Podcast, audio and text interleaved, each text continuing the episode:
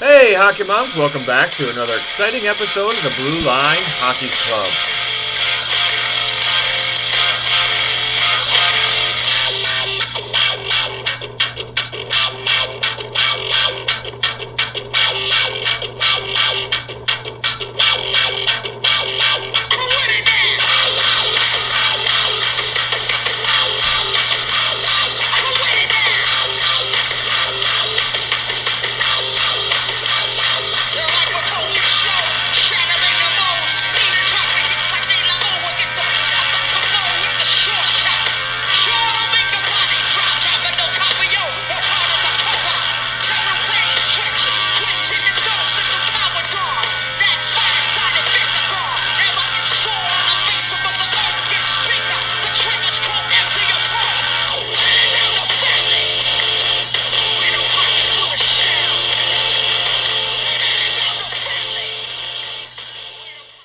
Welcome back to another episode of the Blue Line Hockey Club, episode 22. We have the usual suspects with us tonight. We have Pat Uncle Lardy Sullivan coming in from Asheville, North Carolina. Patrick, what's up? Bonjour, Gonzalez. Pat's our producer in the house. We also have Robbie Pete Peters, our local nerd, coming from Canton. What's up, Robbie? Hey, how you doing now? And Derek Heatu, D-Train, all, all around sports guru. Derek, how's it going? What's up, boys? Meow. And your host tonight, Mark the Doctor Morley. Oh, doctor. up, And special guest tonight, coming in from the Akwesasne Reservation up on the border of Canada and New York, Mike Benedict. What's up, Mike? How you doing? Good to be here. Hey, thanks for joining us. Thanks for coming on, Mike. We're really happy to have you on tonight. Thanks, Mike. Yeah, sure. Thanks. Thanks for having me. Um, a little bit about Mike Benedict. He was an all-star indoor lacrosse player and the National Lacrosse and uh, a legend of his time, and still giving back to the game. And he's coaching his kid, very involved in the indoor lacrosse leagues over on the res. So, Mike, give us a little story about how you got started playing lacrosse. It's very traditional um, up on the reservation, and you know maybe how your family got you started, and you know how you got to the NLL. Yeah, it was. Um, it all started uh, basically with my dad. I have to give all the credit to him. Uh, you know, uh, God rest his soul. He passed away this past November. Um, but uh, it was him that got me started, and uh, I used to watch, love watching him play during his senior years and stuff. And uh, he was uh, Ontario Hall of Famer and uh, Akwesasne Hall of Famer, and uh, so he got me started. And I just followed in his footsteps and tried to emulate every move he had, and that's got what got me to where I got as far as uh playing minors. Like we didn't have too much minor system growing up. It was midgets and juniors, and then from juniors we made the jump to seniors. And I think I started playing seniors lacrosse at 20 years old and went right through. And in '95 I got offered a tryout with the Nighthawks uh, when they first came onto the scene in the what was called the Major Indoor Lacrosse League, which was formerly known as uh, with the NLL. And uh, I play. I ended up playing nine seasons, but I think I owe it all to my dad, who uh, really helped me um, get where I am today as a player, and probably as a coach now too. Yeah, for sure, Mike. You remember when uh, you played for the New Jersey Storm, and I think it was my first season and your last season, and we were down in New Jersey playing together. You know, I was a rookie. I didn't really know much about box lacrosse. I played a little bit, but I was mainly a field guy.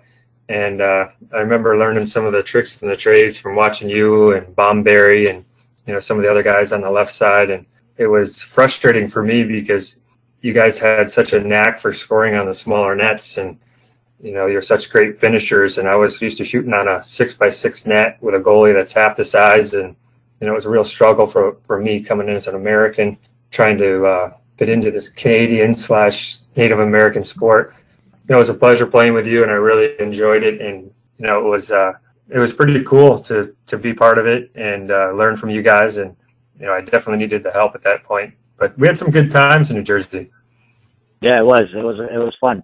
It was a real good time, and uh, I like I like New Jersey because uh, we had a good mix. Like I like it. I like the fact that uh, American ball players they're always willing to learn and they're always in great shape.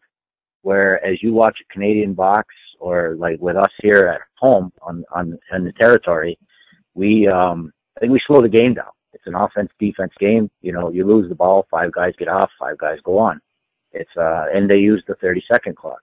But with um, American guys, like they'll run, they'll run by you, they'll they'll they'll dig every loose ball. They uh, they do everything. And uh, what we try to do with them is they're so coachable that if we can slow them down and slow the game down, like and uh, teach them how to catch the ball inside with traffic and uh, getting hit at the same time, and then making a couple of moves on a goalie and just like you know, basically we tell them to breathe, slow down and breathe, see the net, and just put the ball there. That's basically what it was, and uh, but that's why I like the fact that with these Americans, like learning the box game and how the box game is growing in, on the American side is uh, like I, I really like that, and it's it's great to see too. So and, and I think it's going to help. It's going to help the Americans develop into uh, into decent uh, indoor players. Yeah, so for our, listeners, Mike, most of our listeners are hockey people, and I don't think a lot of people in the states realize that in Canada, all of the the hockey rinks turn into lacrosse arenas during the summertime, and in the NLL, we all play in the NHL rinks, and they put the turf over the ice. And you know, Canadians have like a full out league, like it's almost like their minor hockey in the summer when they start up their lacrosse leagues, right? Yeah, yep, that's the way it goes. Once the ice goes out, um, they give it like two weeks for the floor. Summer floors are still concrete on there. They just they, they repaint the lines, they put the box nets in, and uh, away you go. You start your tryouts, and um, like with my kids, I have one. He just finished his tyke season, seven and eight year olds. We were down in the provincials in Whitby, and there was 60 teams in his division. Uh, that's seven and eight year olds all, all through all Ontario. Yeah. Wow. And then my my my son is a box goalie, believe it or not. my 15 year old, and he just got done with midgets, and there was uh, I think 49 teams in the province there, and um, Wow. so yeah. And uh, what's um I don't know if you remember, but in Ottawa, uh, Jason Tass, I have to give him a shout out. He's a good friend of mine. I play with him in Ottawa and stuff. Uh, his midget team won the uh, provincial A A division. They they went that they take the top six and they go play off in um, their own little round robin series. And the Nepean Knights over in Ottawa, they won they won that the A division. So it was a real good thing. And um, but yeah, that box lacrosse is huge in Canada. Like once the ice goes out, and it's basically the same kids. It's the same kids that you see skating on that rink come March and April. They got their sticks out, they got the equipment, and they're ready to play lacrosse for the next few months. Yeah, and it's a very physical game. If people have only watched field lacrosse, box lacrosse is a totally different game. I remember when I was transitioning over to through the middle of the uh, floor and just get blasted and like, what the hell? I don't have the ball. You know what's what's going on? You know, but that shit goes, and then you know you get cross checked in the head because cross checking is legal, and man, it's a rough sport. I think I lost some Cross-check. brain cells. Cross checking is what legal on defense, right? Legal. It's legal on defense, and it's uh, on the offense too. Like if uh, say we lose the ball and um, one of the defenders pick it up, and uh, we can go in and just slash them up a bit and cross check them and try to get the ball back. So it's it's pretty much a two way street, and that's the one thing I noticed too on defense is a lot of the guys use the wood stick, and uh, it, it doesn't feel good. Like I'm sure Mark knows. Uh, Oh, yeah. so There's a big but what we do is uh we're hoping he gets the ball and runs it up because you know what you gave me you're getting back i mean i i don't give a shit i said and if i miss your arm and hit you in the knee so be it i mean Ankle bone. yeah exactly i don't care And another difference, Mike, is the uh, the fighting. The fighting is like you know like hockey, where the gloves get dropped and the helmets come off, and you know you don't see that in field lacrosse. So I don't know what no when that happens or what how old they are before they start dropping the gloves, but actually It's, in uh, minors that's that's automatic. Like uh in the minor system like with the midgets like pikes through midgets the kids they they they see it on the floor with the senior teams around here and the junior b teams and stuff around here. But you know that's something that comes along like you watch hockey. Things aren't going your way. You want to try to change the pace of the game change the tone of the game. Then you know what? I'm going to take somebody and say hey let's go. Let's do this. It's time to get my team fired up and uh, a good little a good little tussle might change change the game around a little bit for your team. But uh, with the minors and stuff, no, you got to get in there. They, you know, that's that's not how we coach them. That's not how we uh, we teach them the game. That's not the right part of it. That they can learn, like as they get older. Like there's going to be times where you're going to have to defend yourself, and you know you're going to have to take the lumps, you know, and stuff. So, but at this time, you're just developing their skills, you're developing their work ethic, um, their dedication to the game. Basically, is what is what we're trying to what we're trying to do here. So, Mike, when you were playing, did you get any fights? I mean, you were a goal scorer. Myself, I was an offensive guy. I think I only got in one fight in the, in the NLL. Got nice and bruised up, black eyes, got beat up pretty good. Yeah. Did you ever get in any got, fights? I think I got in. I got in one here uh, against Oneida. Uh, we were down there, and uh, I think it was, it was actually funny because um, I the kid I don't know what the kid he slashed me or something, and I just grabbed a hold of him. And it turns out it was my wife's cousin. so and we ended up going and he knocked his helmet off and then he couldn't he was trying to get mine off but at the same time he was trying to tug at my helmet i was giving him punches and i was connected so the ref got in there and found like once one guy's helmet doesn't come off the refs try to stop it right away because it's kind of an advantage so we went to the family box and i look over and we kind of winked at each other gave each other the thumbs up and just laughed so yeah yeah yeah i know when when we play uh, in the NLL, the guys would get in a fight during the game, and then we get wasted after the game, partying with a guy that you know you just got in a tilt with, and it was just yeah, all left on the floor, and it wasn't brought in after the game, and just you know yeah. part of it.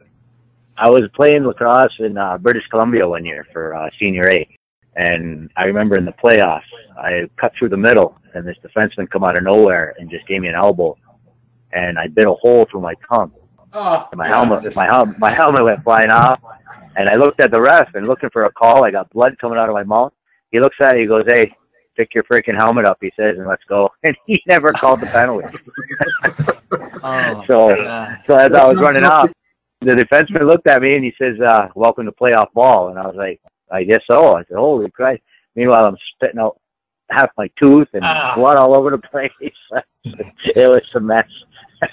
So, so Mike, in the uh, you know your son's age uh, group or whatever, are they are they just playing on concrete? Or are they moving to actually putting turf down in the arena?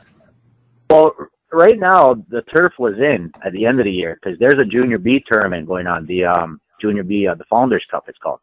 It's all of uh, it's the Canadian Junior B Championships going on on Cornwall Island this this whole week, and wow. um, there's some good lacrosse going on there right now, but they put the turf in for that. At the Turtle but, Dome? Uh, yeah, that's at the Turtle Dome. Yep. Oh, nice. nice. It's, uh, the, the games start at 11, and then I think the final game of the night starts at 8. There's like four games a day.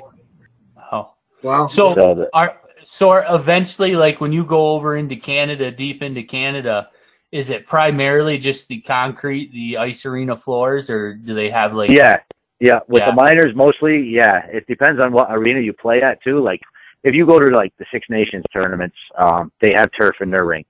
If you go to Peterborough, they have turf in their rink. But mostly, most of the other arenas around, like in Whitby, Whitby has a beautiful facility with like five rinks in it, and one of them is made for played with the uh, the their senior A team, the Brooklin Brooklin Redmen, and their Whitby Warriors junior A team. But it's all concrete. There there is no turf. So it's they a lot of arenas still use the concrete. It changes. Yeah, it's slippery as shit. Yeah. It can be, yeah. The one on the one in uh, the Turtle Dome is was very slippery this summer. Just couldn't get it right, but a lot, I'll tell you, a lot of these other arenas, they just I don't know what it is, what they use on that floor, but it is it's nice, and um, you know you can cut, and uh, there's no slip. It's it's really nice in a in the summer. Do they put shit on the ice? I mean, on the concrete? Do they put like lacquer or anything?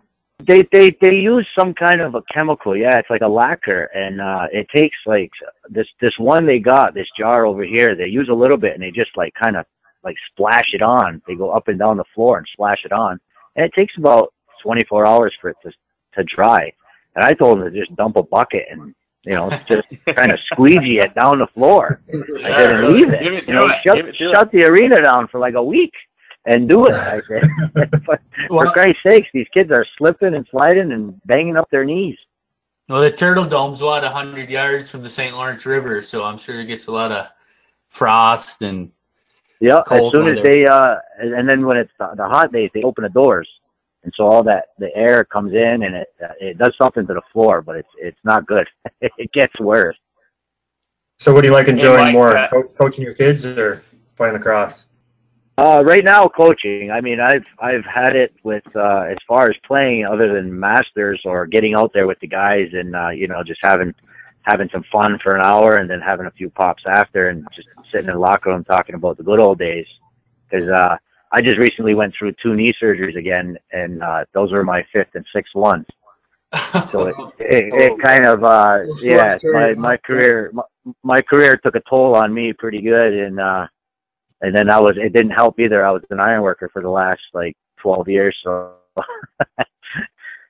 so I got Mike. I, I know. Listen, I my wife actually. This is Derek Heatu. My wife uh, actually taught your son in school the Mohawk School. She taught there for about 12 years, and I heard about you uh, carrying the torch for the Olympics. You know, a few years back. Uh, you want to talk about kind of what that meant to you and what it meant to? I know the Mohawk School kind of was there in force uh, Yeah. watching that. So you want to talk about what that meant to you and the tradition of it up there? Uh, with the Olympics, yeah, it was huge. Like it was a great honor to be, and I I had no idea. What happened was they were looking for what they call a torch bearer, and that was somebody who would carry the torch for your um for your area that was in for the Vancouver Winter Olympics. And my wife put in a thing about my background with sports and lacrosse and what I've done for the game and everything like that. And then they ended up picking me to carry the torch, and it was an absolute honor. Like it was it was the greatest thing. I still have the suit. Uh, we still got the pictures, and I couldn't believe it because this was like way beyond after my lacrosse career.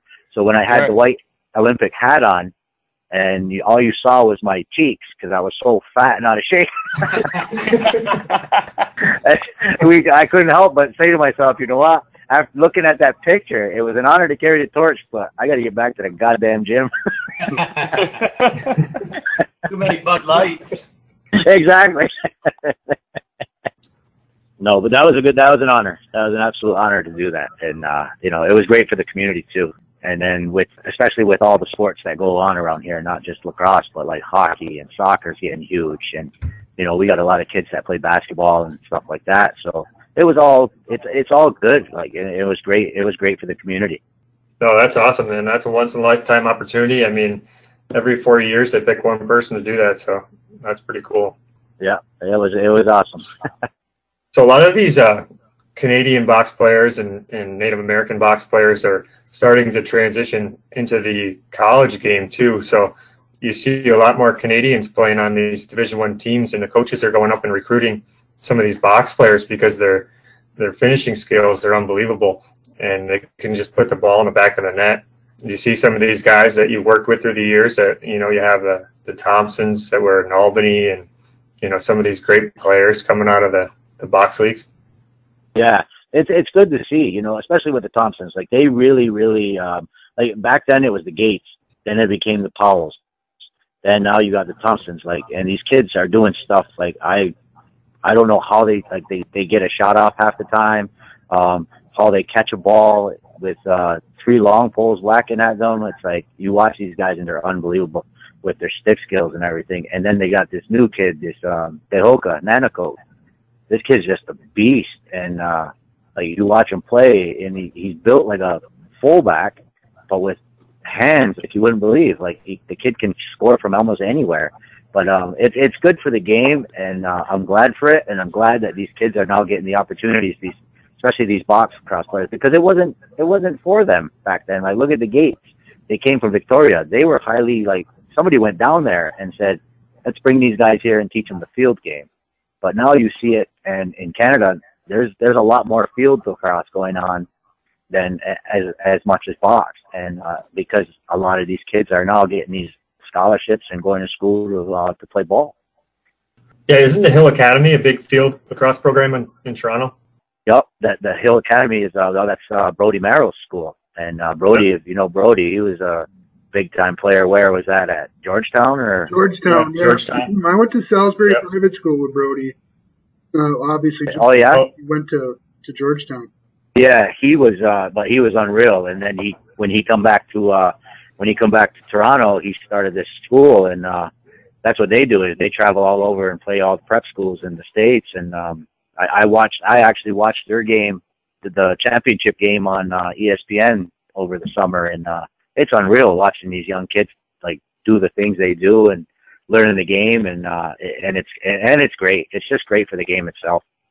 Sounds like you should be Well, Mike, uh, been- an agent for uh, indoor lacrosse, Mike. You know, Mike, I, I, I've got a kind of a quick question. You know, what we were talking about how you know there's more fields uh, in in Canada, but I'm curious as to what you think. How can we get more hockey rinks to actually? I mean, I know in northern New York they're they're primarily turning into you know indoor lacrosse rinks, but more you know reaching out into the, the United States, there's a lot more rinks that you know could be utilized to play lacrosse. So there's growth opportunities. How do you how do you think we reach out into those markets to to spread the indoor game in the states? I think what you got to do is uh, just promote it. You know, I think somebody's got to go down in these areas and say, listen, you know, this. You you look at these places and you say, listen, this would be a good place to like either lay down some carpet or take the ice out of it for a summer and uh, put some lacrosse sticks in these kids' hands. Because and then you ask any like you look at you talk to any one of these NHL players, they didn't just play like John Tavares was the biggest one. He didn't just play hockey. He played lacrosse in the summer, and you know he played different sports. And uh, but that's the way it's got to be promoted to these to these places in the states too. Is that to get these kids to to uh, to get more involved in um, in the box into into box lacrosse and stuff. And that uh, with box lacrosse too, at a smaller venue, you know your hand-eye coordination has to be a lot quicker, and I think that would help come along with uh, with the hockey season. I think that there is a lot of space in, in the States for that market to expand. You know, I think there's a lot of kids out there that, that need something to do. And you'll be surprised if you just put a stick in their hands how many, you know, would catch on fire there. Didn't matter Yeah, where it is, exactly. just give them the opportunity. I, I think just introducing the game to some kids would, would give them uh, an opportunity. and that's you know and that'd be great and then like i said like i i used to work i I was working iron and now i have a job here at home and i i'm making contacts with guys down in massachusetts i took my son down there in a tournament he's a goalie and they they had a box tournament so we went down for a weekend in uh this little like it was a barn with and they just laid down carpet in this old arena but it was it was a tournament they had eight teams and he played with uh ninth eighth and ninth graders and the, their final they they went eight and zero and they beat the varsity teams, all the 11th and 12th grade teams in a box game. And then the final game, their their eighth game of the day, they won in a shootout. And uh, the one of the coaches come up to me and said, "I need your number because there's a there's a national tournament in Philadelphia, and the coach from Long Island Lizards there, um, I can't think of his name. He coaches the Team 91 or something like that. It's a box team." and they would really want your your son to go down there and play goalie for them. So Yeah. he was basically recruited from one small tournament. But that's what Yeah, I mean. Like people people are Mike, there. you, you sound like you need to be an ambassador for this sport. You know, I- you really do. I mean, like I Matt think said, so. you, Yeah, you we might have a found- career in that. We found the next face of uh, of lacrosse. Period. yeah, I wouldn't mind doing it. I'll tell you. You know, it's just it's. be- I think it's just because I love the game so much is what it is. So Yeah, you know, it's and it's good to see that everybody else is um, like the Thompsons the way they promote it and stuff. You know, you grow the game. That's all we want to do. Well, in in 2008 ish, I was in Florida, and being a North Country boy, you know, living in Florida, I was surprised that lacrosse was insane down there and only growing. You couldn't get vendors down there fast enough to to fill, you know, the growth of the sport in the South. And you know, I just had no idea. That's um that's yeah I know it's huge. I I- I don't get how some places like it can grow that fast. Like it's but it's um it's great to see and like even in Texas like look at they got a pro pro field team in Texas now. And then my a good friend of mine Ty Thompson that plays there does private camps with some kids and he says you should see some of these places. They have their own fields in the back. Um, in the back of their mansions, like artificial turf and nets set up, and take take my boys back there and here's a thousand bucks and uh, teach them for the weekend. It's like crazy. yeah, the sport is growing like crazy. It's probably the fastest growing sport in the United States, being that football is pretty much peaked. You know, hockey's growing as well, but lacrosse is going into so many new markets in the United States right now. There's a lot of opportunities for these kids. To uh, get scholarships. There's D1 programs popping up every every year. So, you know, it's definitely a great game. It's an exciting game. It's fun for kids to play. It's it's uh, you know, they get great exercise. They're they're involved the whole time. They're not standing around waiting for a pitch or catch a fly ball. So, you know, it's it's definitely fun for the kids. Yeah, absolutely. Like, and it's fun. It's fun to watch too as a parent. Like, I I could sit there up in the stands. Like, I didn't coach my little guy, but I coached my older my older son. So anytime my little guy was playing, like, you know, you let the coach coach and uh I just kind of sit up there and watch him take the hits, get knocked on his ass and laugh and then watch him just watch him get back up, go after the loose ball and then, you know, it's it's so fun and uh to watch them develop too and just let somebody else take over and it's it's really nice to see. Hey, Mike, thanks for coming on with us tonight. Uh, it was nice to break it up a little bit, get in on uh, uh, talking about lacrosse and you know, talking about all these hockey rinks that have lacrosse going on in Canada. And, uh, you know, some of our viewers don't know that. So we appreciate you filling us in and letting us know how that sport's growing. And uh, yeah. thanks for coming on. Yeah, anytime, man. You know, if uh, anytime you want to talk shop and talk lacrosse, just let me know.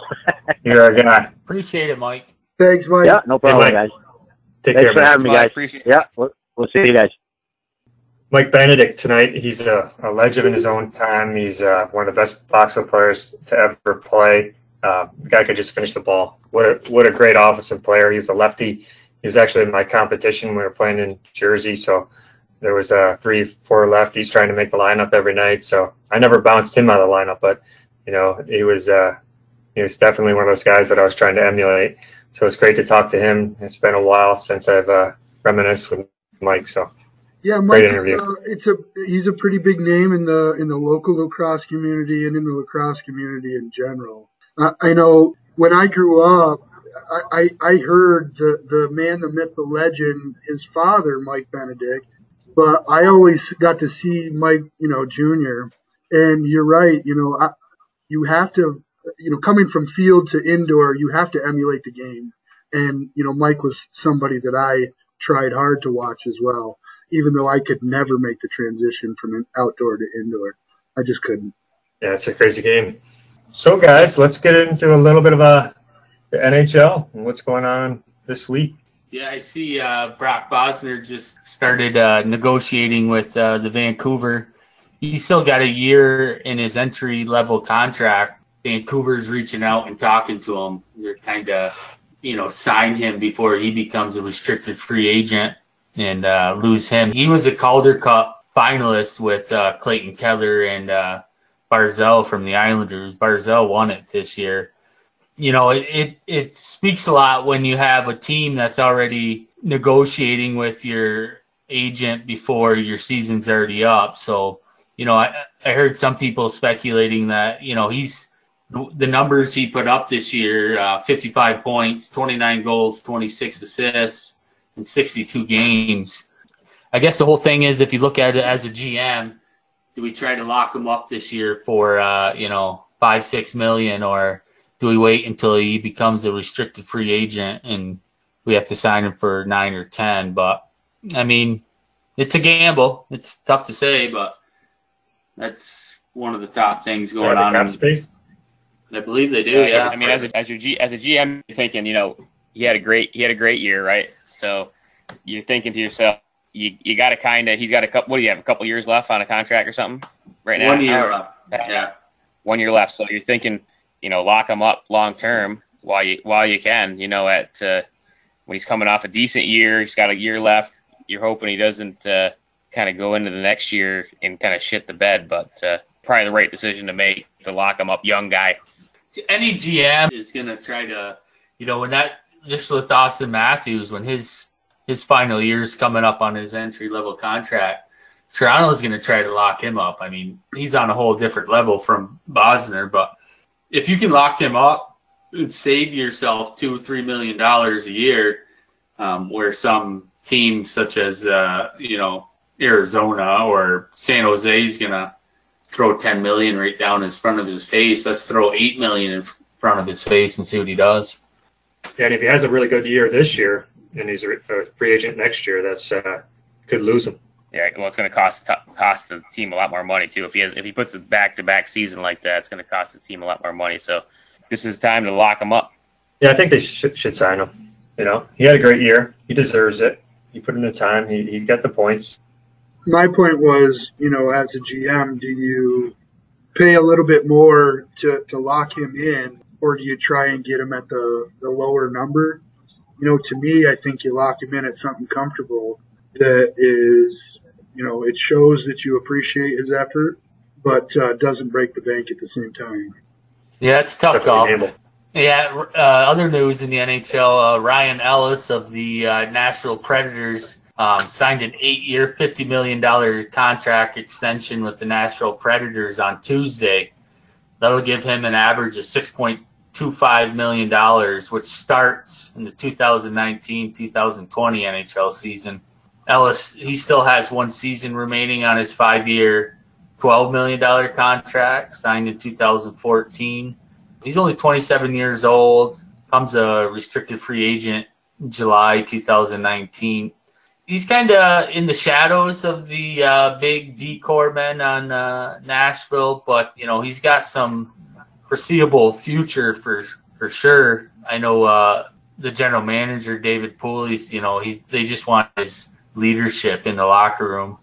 Nashville's not looking to rebuild. I think the GM said something like, "We don't need to rebuild. We got the team, so we just need to keep everyone." I mean, he's got to be he's got to be better than top three, four defensemen on on that particular team. I mean, locking him up for that kind of money, you know what I mean? He's kind of goes. I remember we talked about this on previous podcasts about you know defensemen that aren't you know maybe the prototypical old school six foot two, six foot three, you know, 240, 30 pounds. You know, he's a, he's a little bit smaller. He's five five ten, they must have seen something and lock him up for that kind of money. No, for sure. How about uh, Brady Tkachuk, guys? A lot of controversy over that one. What do you think about that call? Yeah, he's going to find Side out quick, right? Yeah, he's yeah. going to find out quick whether or not that was the right decision or not. I mean, I'm not sure. Uh, I'm not sure if he's going to start out at the, you know, playing for the Sens. probably, you know, playing down with what McKenna or something like that, right? Yeah, possibly. I mean, he left BU. He's signed his entry level, and now he's got to make the team. So I guess it's basically how he does in camp, and you know how deep uh, the Sens are up front. I mean, personally, uh, I think he's got a lot of room to grow. He's a great player, physical player, and um, he did well at BU this year. I mean, top line, top power play. He's on penalty kill. Really, really good player. Great in front of the net. Physical player I just think he has, you know, another year or two in college level to grow a little bit, just get a little bit more mature um, before he hits the uh, the pros. It's it's a fast game in the NHL. I mean, we see it all the time. These college kids going up into the pros, just kind of taking a a step back almost. Um, it's just so fast and physical. I just think he'd benefit from a, another year in the uh, at least one more year in college, but hey, that's it. I don't want to be negative. I hope he does well. I hope he uh, cracks second, third line and lifts Ottawa up. Listen, Ottawa is not strong, so uh, he has potential to crack the squad. Yeah, and you got to look at it from his point of view. If it was us, what would you do if you had a chance to go play in the show and sign a contract? You know, would you go sign it or would you go go back to class? So I don't know. I think I'd be signing a contract too. Yeah, I mean, I mean, he has the option to go play in the OHL too, so you don't have to go to class in the O. He could have done that. That's more, you know, the OHL is more geared toward the NHL with the seven game series, things like that. The games, same amount of games, same amount of series. So uh, that kind of gets you ready for the NHL or the AHL. That gets you ready for the AHL, then the AHL gets you ready for the NHL. So I don't know. Hope he does well, man. Yeah, for sure. I mean, another thing that came out this week was the uh, NBC's schedule for the year, and it looks like NBC's finally going to step up their game a little bit and actually figure figured out that hockey's actually a sport people want to watch, and they're NBC had most of the Wednesday night rivalries this year. They always had the uh, Wednesday night rivalries, but I think they're picking up a little more, little more coverage. It was like every other Wednesday or something like that, but now it's going to be consistent. I think it's just like we were talking earlier. The sport of hockey is growing. More their viewers are up. So uh, NBC's you know signed probably a good contract with the NHL to uh, preview some more shows. I think the NHL kind of senses a little bit of blood in the water too with the NFL and kind of the some of the controversy in the NFL right now. What the NFL is doing too, like you know, they're imposing obviously because of this concussion issue that's going on. You're seeing them imposing a lot more rules that it, it may deter viewers. So it's I think the NHL is kind of trying to to jump on that. Uh, you know, kind of take advantage of that situation. You know, NFL is like going to start this year. They're going to, you know, be imposing a lot more like hits to the head and stuff like that. And if there's all these iffy calls in that league, you know, that start, you know, deterring fans from watching it, the NHL can obviously pick up on uh, some of the fans that may uh, kind of uh, leak away from that sport, looking for something else. Yeah, and the whole national anthem thing, people are still kneeling, and you know that's uh, obviously they lost viewers over that too the four of us were going to do the uh, Mount Puckmore, the uh, each personal one who we think should be on the uh, Mount Puckmore. I think we talked about players from 1985 to current who we would put our faces up there on the uh, Mount Puckmore. So I think we drew straws, and who went first? Was it Peters? I think Peters had to go first. Yeah, it was Rob. The papers are shuffling. Hold on, shuffling papers around. Calculating. We can't hear them, so I'll go first.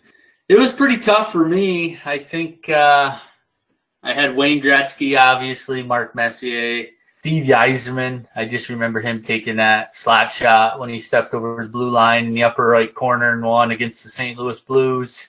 I think they still have that on the NHL network during playoffs. They uh, playoffs Playoffs. During the playoffs in the NHL uh, yeah. season, they they always show that. So that's my three. My fourth one is current player I wanted to put, and I think Connor McDavid. I saw him do some stick handling skills on the NHL Network recently. Watched him play last couple years, and that kid is just fucking nasty. I mean, his the stick handling specialist or speed coach was saying that um, when he stick handles around the pylons and everything else, his stick doesn't come off the ice. It's just like glued to the ice, the bottom of his stick, and they actually um, scanned in on his stick and showed it in slow mo, and his stick doesn't leave the ice. He's just filthy with his Nasty. vision and hands. Yeah, So- I think I, I, I went with uh, Pat. I think I, I agree with you on uh, maybe three out of your four. I, I had Wayne Gretzky, Steve Yzerman, and I had a, a combination of, as being a Rangers fan, obviously, I had a, convers, or a combination of Mike Richter and Mark Messier, who uh, brought the cup finally back to New York back in '94. But uh, the one player that probably uh, maybe none of you guys will have this guy, but he was the reason that I wore number 10 playing hockey Pavel throughout my Bure. life. Pavel Bure. He was he was I I love that guy, man.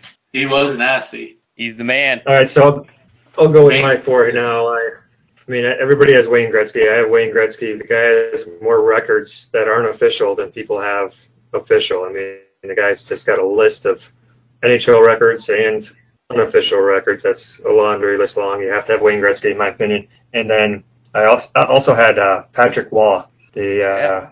the goalie for the Canadiens. Patrick Roy. Rua. Good call, Mark. Yeah. Good call. I, I'm not sure. Patrick pick Roy, he goalie, was- but but he was uh he was an awesome goalie. He was a goalie back when we were growing up that I always thought was awesome, and you know I think he's probably one of the best to play.